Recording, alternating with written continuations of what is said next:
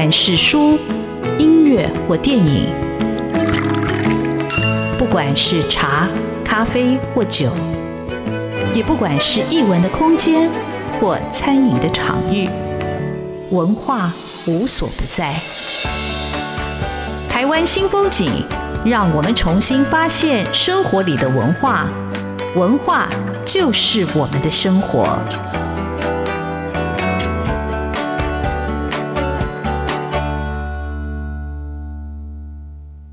台湾新风景，我是主持人廖志峰。文学艺术丰富了我们的视野，滋润了我们的心灵，而文化就是我们的生活。各位听众朋友大家好，今天为各位听众朋友邀请到的来宾很特别，是我认识非常多年的朋友，艺术家。那我从他身上也看到了一种持续在创作前进，而且在发展自己的一个青年一直到中年，然后一直给我很大的一个鼓舞跟启示。那为什么这位艺术家今天要特别请他来谈？因为他这一路来，他从一个学生、学者，后来又接了北美馆的馆长，而不是说这样的一个行政职有多么的一个了不起的一个成就。我要说的是，他其实会带入新的视野，所以我今天就想请他谈一下这一路的心路历程，以及一般的朋友怎么样去使用、享受美术馆。在我们生活里头，这是一个非常重要的场域，但是多年来我们都没有好好的使用这个场域，我觉得非常的可惜。那俊杰他其实得过很多的奖，我几乎维基他的资料根本就两页也印不完哦。他从事艺术创作，他从事录像创作，他是台湾最早新媒体艺术的一个开路先锋。那他得过了很多的奖，像雄狮美术新人奖，德国柏林电视塔艺术奖、台新艺术奖的世界艺术大奖，他的作品非常非常的多。他在文化大学美术系毕业后，就到德国去留学了。那到底这段留学对他的之后的创作，或者之后的人生发展有什么样的一个重要的一种转进，或者重要的一个启示？我们就听俊杰来好好的分享。俊杰好。志峰你好，各位听众大家好。好，俊杰，我很好奇，其实认识那么久，我一直很好奇，你到底什么时候发现自己有这样一个美术的天分，或者你什么时候开始觉得自己会以美术来做你这一生的道路？其实我接触美术或者是学习美术应该从蛮小的，大概幼稚园嘛就开始了，就是可能因为我小时候身体不太好，所以大概就是常常待在家。那大概就是透过这种绘画的自我的这种训练，然后但主要是因为家人可能也蛮支持的吧，因为他们想说，那既然待在家，那就是找一个兴趣啊，就是也不会太管我干什么。所以我大概就是从小，大概就是好像有一点对于这个绘画有一点展现天分吧，所以家人就会带我去跟老师学习啊等等的，然后当然就一路以来大概都是读书，可能都是跟艺术相关的科系，所以应该说算是有点科班这样子。对，但你在课业上跟术业上有没有特别觉得冲突的，或者家人对你就是也是很支持呢？其实还好，但是当然在我那个年代啦，就是所谓那个课业升学的压力是非常非常大。当时的那个，譬如说你要那个课业考试啊，尤其是要考大学，其实是比例很低的嘛，啊，所以要花很大的力气。所以其实家人他其实并没有太压迫说，哎，你一定要怎么样。所以大概就在一个比较自由的环境底下去发展啊。那所以我大概蛮小，大概高中毕业以后，大概就是比较自己发展，就是自己想要念自己的东西。那其实家人本来想说，哎，你就是身体不好，干脆就随便读一点书，做自己喜欢做的事就好了。就突然有一天，我跟他们说，哎，我想要去德国了，然后把他们吓一大跳。其实我见过那个王伯父跟王伯母几次哦，那我觉得这是一对非常慈爱的长者。那我也觉得，哎，俊杰其实也蛮幸福或者蛮幸运的，我觉得得到家人这样这么多的一个关爱。那艺术的那个幼苗没有得到意志哦，因为我们都是五年级的，我觉得在我们自己这样一个成长的过程里头，那个学业的压力是非常重的哦。那通常想要走艺术的或者文学创作专职的，一般的家长通常都会比较在一个务实的角度来予以辅导。对，以前我们最常听到的就是，如果有人知道说，你小孩子是要走艺术或者画画，他们就是说啊，这个可能要等艺术家死了之后才会成名吧，或者说可能会很穷困这样子。对，就是以前的人大概都是这样的想法。不过我倒是不晓得俊杰说他身体不好，因为我接触到的俊杰就觉得很开朗、很阳光哈，然后我觉得对人很热情跟诚恳，那这是我一直很印象深刻的。那俊杰他在大学毕业的时候就直接去德国念书，但是我跟俊杰其实我很早就接触了或者知道。我记得我大学的时候，那时候有一个新的小剧场，那时候小剧场很风行，有一个剧团成立，那剧团叫合作案。那合作案我记得在大学大三或大四吧，忘记哪一年，他们在北海岸有一场演出哦。那场演出听说俊杰也有参与，他是主要的一个剧场跟空间的设计者。俊杰，你可以讲这一段吗？我觉得那个其实会不会跟你后来的路线到德国念书是有相关的。其实刚刚志峰在谈的这一段比较是整个80年代我的这个年轻时期的经历啦，前青春期。对，因为大家知道80年代其实在对于整个台湾近代的文化政治各方面的发展来说，其实是非常特别的啊。因为它一方面在80年代初期有很多重要的年轻的学者艺术家从外国回来啊，然后他们带进来很多新的观念，所以当时才会有很多小剧场运动啊、台湾新电影啊等等的文学啊各方面的。然后当然到了80年代末期的时候，当然很重要就是台湾解除戒严啊，那所以整个这个环境对于艺术文化的发展是影响非常巨大的。那大概就在这种氛围底下，我们当时的年轻人当然就是所谓现在讲的文青啊，对，就是你课业可能也不是你最重要的，反而是你去参加很多同辈互相之间的这种交流活动啊，各种各样的，不管是看电影啊，或者是读书会啊，或者是搞小剧场。所以当时大概就是有一批朋友，而且这批朋友平常也不见得是多认识，而且都是不同学校的啊，那就是会很自然的聚在一起。对，那个时候大概就是以淡江大学为主的一个剧团叫合作案啊，然后还有另外一个叫笔记剧场，然后还有一个是台湾大学的一个剧团叫环虚啊，然后另外还有一个王墨林啊，大概就也蛮有名的剧场工作者，我们就是凑在一起去做这个叫十月。那当然这个十月就是一个很敏感的月份啊，对两岸来说，就是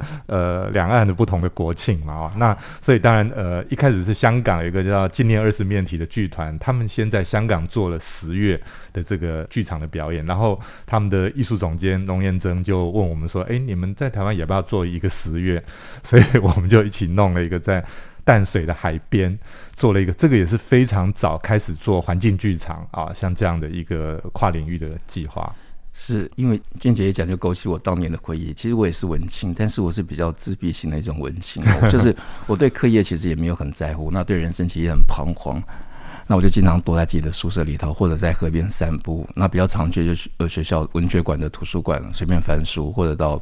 淡水河边走，然后看看今天有什么电影就进去看电影。但是我知道身边周围的这些优秀的文青同学他们都在做什么。那十月这场我其实一直很遗憾没有去，是因为那个地方对我来说有点远，我以为是不晓得怎么到达要去看戏的那个地方，所以我就错过了这个非常精彩的一个，应该说是一种启蒙式的一场剧场的表演。我们这里先休息一下，待会再听王俊杰王馆长，他是台北市立美术馆，他的精彩的艺术人生故事。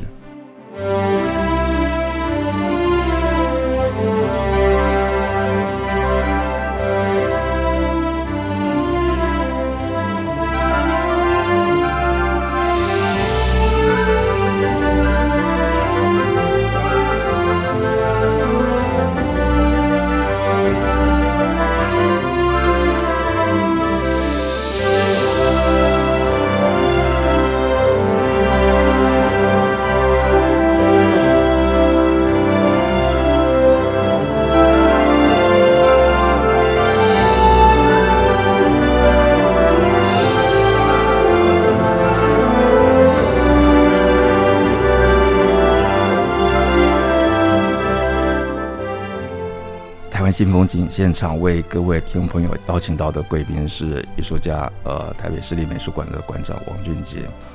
那俊杰，我认识他的时候我就知道，哇，这个跟你年纪差不多的朋友太厉害了。那刚才私下闲聊才知道，俊杰居然在高中毕业考大学之前就得到了雄狮美术新人奖。我们请俊杰来聊一下这段故事，我从来没有听过。好，那个是1984年啊，就是我高中毕业之后，1984年果然是重要的年份，是欧卫的1984。对对对，然后我就去参加这个雄狮美术新人奖，因为现在年轻人一辈可能对那个奖不太了解。那个奖之所以重要，是因为当时在台湾所有美术类的奖项都是官办的，那官办的就是有包括像什么全省美展、全国美展，然后它的分类都是非常传统，就是用什么素描、水彩、油画、雕塑、设计、摄影类似这样的分类法。那只有这个雄狮美术新人奖它是打破分类的，就是说不管你什么类型的美材你都可以送来。好，然后他们当然就找了当时最好的学者艺术家来当评审，包括像我那一届就是蒋勋、汉宝德、黄才郎啊，就是这些还有楚歌啊，就是这些很重要的人来当评审，所以他们就是会有一个新的概念去选他们要的那个作品或艺术家，所以每年大概只会选出3位左右作为这个年度的雄狮美术新人奖。然后我还印象很清楚，就是那个讲座还是朱铭雕刻的，哇，而且是翻铜，就有一个狮子的那个形象，好珍贵耶。对对对，所以这个是一个蛮特别的经验。所以你是最年轻的得主吗？听起来算蛮年轻的，但是不是最年轻我不知道。因为李学文前辈是一直我非常非常敬重的前辈，我每次见到他都在书展的场合。那因为其实他是做艺术，我们做人文的，我们有很多的价值跟气味也是接近的。那书展后来有几年的气氛不太一样，他就说充满了妖气，所以他后来他也停止参加了几年的书展。那我一直很敬佩雄狮美术，他不管在艺术人才的培育、艺术作家的发掘，然后做一种人文传统或者是一种人文的一个书写跟一个传述，他都扮演非常重要的角色。那今年已经也50年了。那我是那时候到雄狮才注意到啊，原来俊杰也是雄狮美术新人奖的得主，所以今天特别请他来谈这一段。那俊杰在大学毕业以后就到德国留学。那俊杰，你从学校台湾到海外去念书，我想一定很辛苦，因为身体也不好。我记得你在德国念书的时候也要在剧场打工。你谈谈这段留学的经验好吗？其实我现在回想起来，我还是觉得非常，就是那是对整个人生的阅历是一个很珍贵很重要的一个阶段啊。那所以像现在我也一直非常鼓励年轻人，就是只要有机会你一定要出去看一看，就是并不是要去拿学位，而是真的要去看看这个世界到底别人在干什么。那是1989年啊，大概就是我等于是大学一毕业啊，然后当然我之前其实我在大2的时候就已经决定要去德国，所以我大2我就已经自己跑去什么德国文化中心学德文。对，我打岔一下，为什么选择德国？好，这个大概也是最主要是因为当时可能如果你出国念书，最多人还是去美国。是，那因为我刚才讲嘛，就是文青嘛，那文青当然就是绝对不会去这个不从众叛逆绝对资本主义的国家，所以当然就要去欧洲。好，那可是欧洲国家当时最多人去的，大概第一个就是法国啊，然后第二个比较多人去可能是意大利、西班牙。那时候还很少人会去，像现在很多人去英国什么，那德国当然就更少了，因为第一个大家可能觉得德语难学，然后第二个去德国大部分就是跟工程、医学、音乐相关的，就美术比较少。对，然后我当时大概主要也是因为80年代的时候，我受到像一个前辈艺术家吴玛丽的影响，因为他是留德的啊，那他写非常多介绍的文章，那当然也影响了我，就说哇，怎么有这种跟别人不太一样的这种艺术表现，而且我就想去一个比较少人去的地方，因为我很清楚知道我出国不是为了只是拿一个学位就赶快回来，而是真的想要去看看这个世界在干什么。那当然其实在当时还有一个很特别的原因哦，就是我们知道在柏林围墙打开是在1989年的11月。是，好，那所以我那时候最主要去柏林的一个原因，大概也是因为它有柏林围墙，那我就要去看看这个同样是所谓的分裂国家，它到底是一个什么样的状况啊？那可是非常奇怪的是，我1989年的大概8、9月的时候去柏林，然后11月它柏林围墙就打开了，所以当时其实对我的冲击是非常巨大的，就是说哦，我今天怀抱着一个文青的这个使命，要来看看这个柏林围墙两边啊，它是怎么样在历史文化上面的见证。结果柏林围墙就打开了。哇，这其实也是历史的一刻耶，所以你有去拿那个砖头吗？那个砖头？我不用特别去拿，我就是在地上捡就好了因为很多人会去敲，那个其实蛮难敲的，就是因为它那个是有点混凝土啊，所以你一敲它整个会碎掉，所以我就在地上捡就好了但我觉得人生也是，我觉得哇，如果再年轻一次，我也想要去世界去看一看。我觉得整个对我的经历，我觉得非常的有趣啊，因为尤其是德国的训练，我们知道德国人，大家对德国人印象就是一板一眼嘛，的确也是，他们就是一个非常非常严谨的一个民族啦，对，他所有的步骤，它一定是按照步骤来的，1、2、3，它不会说，中间有个比较方便，我就从1跳到3，绝对不会。对，所以你现在看，为什么德国的工业、德国的民族性为什么这么强？它是有它一个历史的缘由。那当然，大家也知道，德国的哲学、文学各方面都是非常强的。对，那你在艺术跟美术的学习，它有打开你哪一方面的一个不同的想象，或者跟以前不一样的？我觉得一开始的时候，其实我真的受了太大的冲击了。我大概有1年多的时间，我就是完全没有办法做什么创作，甚至也还怀疑自己，就是说啊，我根本就不适合做什么艺术家，是不是应该回家这样？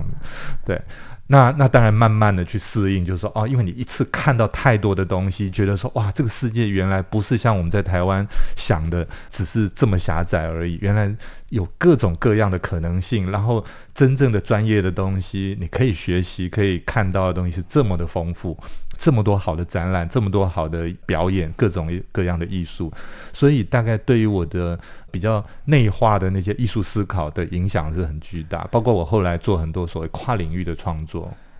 那你可以谈一下，那你那个得到柏林塔的那个奖，它的一个主题跟内容是什么？就是对一个国外的艺术家可以在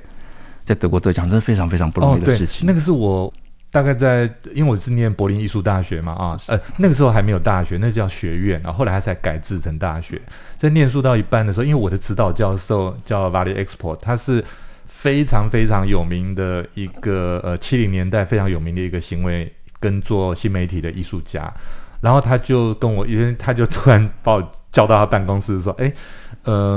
我要推荐你去参加有个叫柏林电视塔艺术奖，因为这个奖只能给外国艺术家。好，那我觉得你的东西不错，我帮你推荐去。然后我当然就傻乎乎，我就好好就把东西准备好，结果竟然就得奖了啊！还有一个盛大的颁奖典礼，那个作品大概也是我的其中的一个阶段性的作品啊，后来也是被台北市立美术馆收藏，就是那个13日羊肉小馒头。对，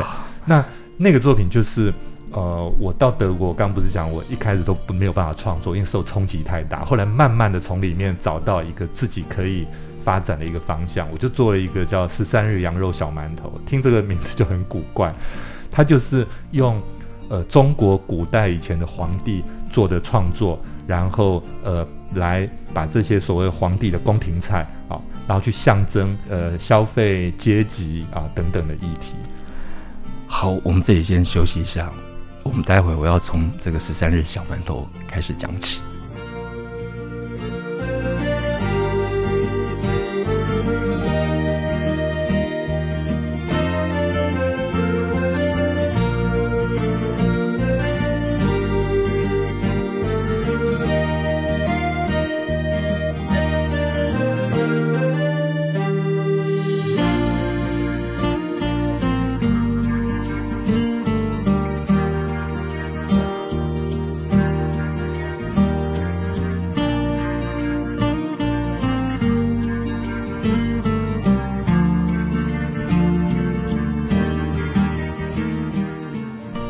台湾新风景现场为各位听众朋友邀请到的艺术家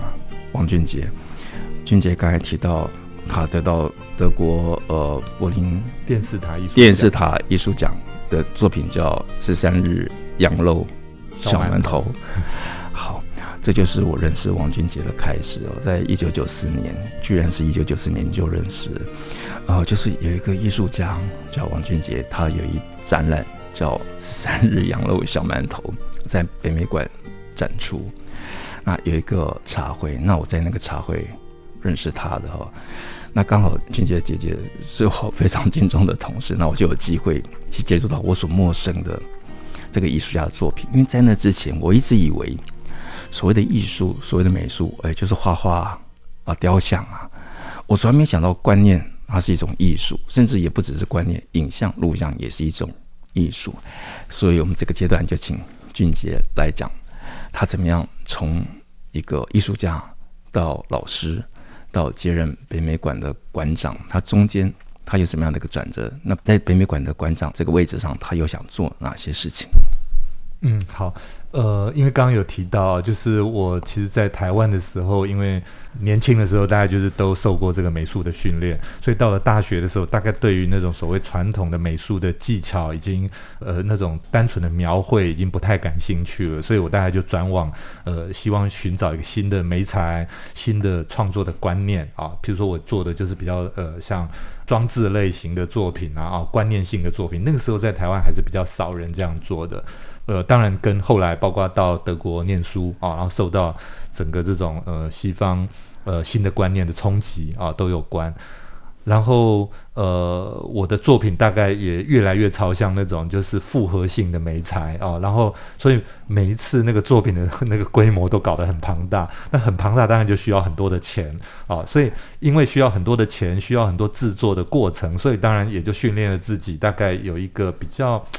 去做这种组织行政这样的一个能力吧。那当然在去德国念书也大概有受到影响，因为他们的做事就是很一板一眼、很严谨的，所以后来我大概就是一有机会我大概会希望说我可以做一点比较不一样的事情啊。那但是每件事情我当然希望都一样把它做到非常专业、非常的好，所以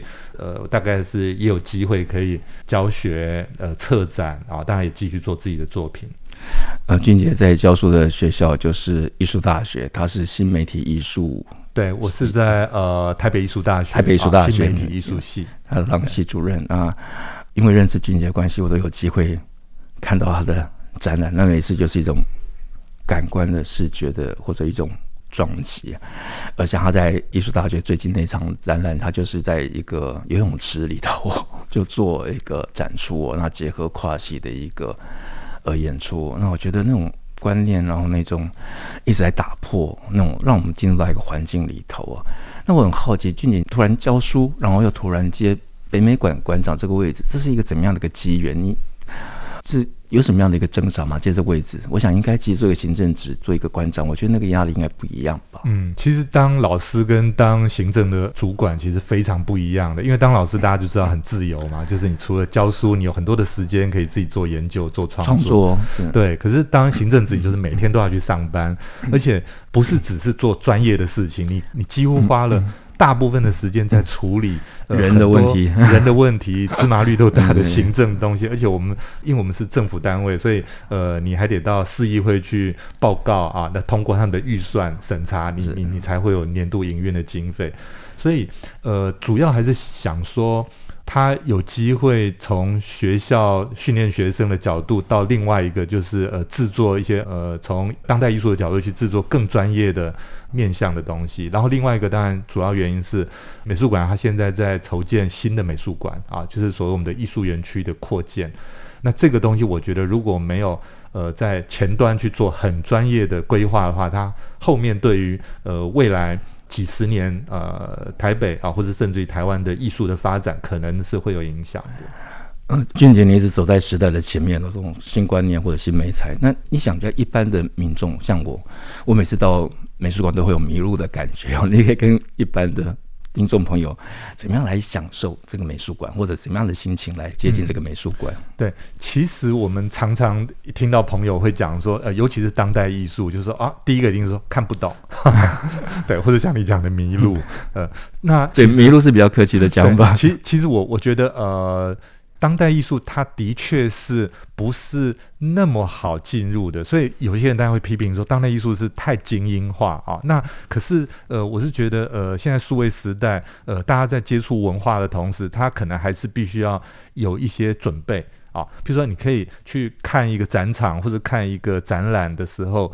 你先查询一些资料。大概理解一下那个展览的背景，他到底想要干什么？那这样你去看的时候，你可以自己去诠释它，你不用太被它影响啊。就是说，你虽然看不懂，可是你有自己的诠释，然后你再去辅助一些这个不管是策展人或艺术家他的一些说明，然后你可以自己去产生一个你自己从这个艺术作品到整个对于时代当代性的这个观点的看法。其实我想美术馆它就算是没有专人导览的时候也是有一些简介嘛，所以听众朋友如果到美术馆去的话也可以看那个简介，然后我想主要就是去体验跟去感受，然后它会打开你不同的一个想象吧，或者是认识。那其实台北市立美术馆就会在非常漂亮的圆山地区啊。那我小时候也经常路过，我记得小时候那边有一个马场，我每次经过美术馆会想说我小时候曾经在那边骑过马，但它现在就是一座美术馆。那俊杰在最后的几分钟里头，你可以跟听众朋友再讲一下，那美术馆今年或者这几年还有没有什么重要的展览，各位朋友不要去错过的？好，我想北美馆台北市立美术馆1983年开馆啊，是台湾第一个最重要的公办的美术馆啊。好，那它在当代艺术上面其实成就也非常的好。那今年的话，我们会有蛮多有趣的展览啊，譬如说我们会有跟英国伦敦 V&A 美术馆合作的一个玛丽关服装设计师的回顾展啊，它是被称为这个迷你裙之母啊，就是时尚的一个很重要的艺术家啊。然后年底我们会有一个80年代的跨领域的展览。哇，其实30分钟没办法让俊杰能够畅谈，但是各位听众朋友如果有兴趣的话，上台北市美术馆的官网留意他们的活动讯息，有这么多精彩好看的展览就在我们生活里头。我想这是我们做这个节目邀请王俊杰馆长上来这里做分享的一个主要原因，让我们真的在生活里头感觉到艺术的一个动人的，或者是他沟通的，或者亲近的一个力量。谢谢俊杰，谢谢志峰。